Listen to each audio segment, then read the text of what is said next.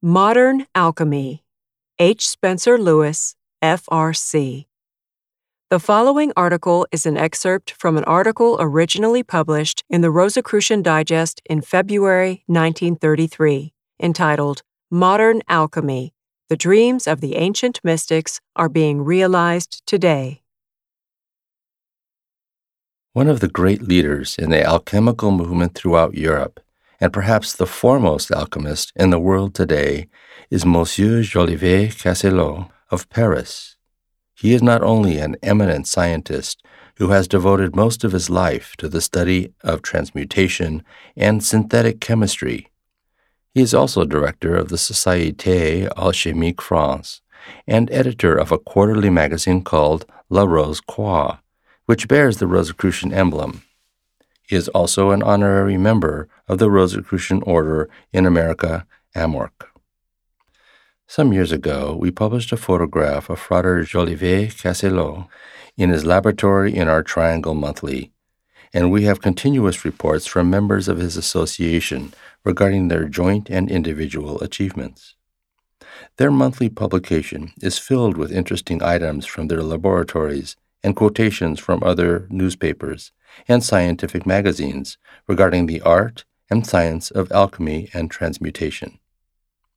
One would think that after having accomplished the feat on numerous occasions of producing small amounts of absolutely pure gold, the quest for the process and the search for the principles would be brought to an end. But here I remind the reader that the real quest is not for the purpose of making gold, nor is the search intended to reveal a more simple manner of producing gold. The whole idea of the alchemist's studies and experiments is to observe nature's laws at work and to find more simple ways of demonstrating them. In the process of transmutation, and in the study of alchemy generally, more of the fundamental principles of the universe are revealed than in any other laboratory experiments that might be conducted and this is what makes the whole subject so fascinating and so fraught with new and surprising conditions, situations, and revelations.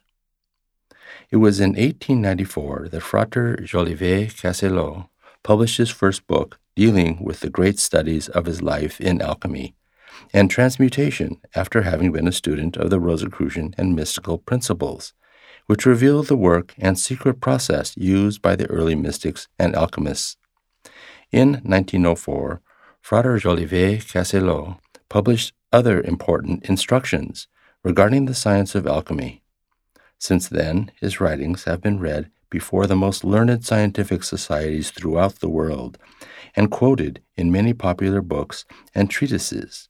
dealing with scientific subjects. In 1896, Frater Jollivet Castelot and others founded the Alchemical Society of France and it has many active and honorary members, with constantly increasing interest in the subject. The articles appearing in their own magazine representing their discoveries and findings are quoted in many of the newspapers and magazines of the world, showing a widespread interest in the subject of alchemy and transmutation. Occasionally, those who seek to criticize the Rosicrucians as being impractical people because of their advanced ideas and progressive programs point to the fact that the ancient Rosicrucians were interested in alchemy and in the search for artificial gold. They think that this search constitutes evidence that the Rosicrucians were dreamers instead of practical men and women. Such persons do not realize that the parent of modern chemistry was alchemy, and that although the child in the form of modern chemistry has grown to be a great and universally recognized science, the parent has not passed out of existence or out of the universal picture,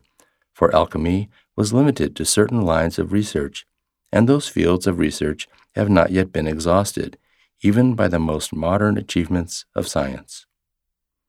As stated before, the Rosicrucians and mystics who performed so many experiments in their laboratories were seeking, through the material laws of the universe, to discover universal principles which had their action and reaction in the spiritual world as well as in the material world. They believed that just as the difference between gross metal and pure gold was a difference in character, constituted by the various rates of vibrations and by the presence of impure or unevolved elements, so the differences in human character were the result of impure and inharmonious elements which might be transmuted and changed into the pureness of spiritual life here on earth. Much is said these days about the vibrations and their effect upon our health and our lives generally, and we are coming to learn that all of life consists of vibrations which affect us and, in fact, compose everything of which we have any sense or understanding.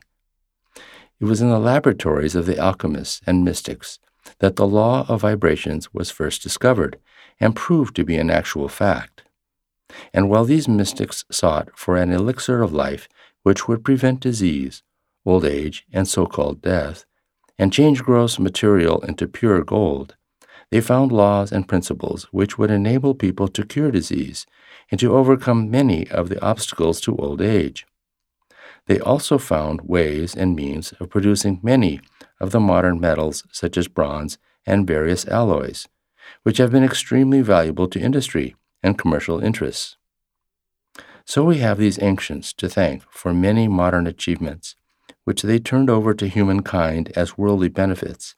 while they still continue their searches and their inquiries.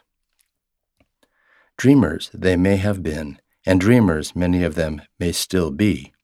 but they are the sort of dreamers who test their dreams in the crucible of materialism, as well as the crucible of spirituality, and they seek to turn their dreams into practical account and to practical application. And from their efforts, we have derived so many benefits that it does not behoove anyone to criticize the mystics and their dreaming.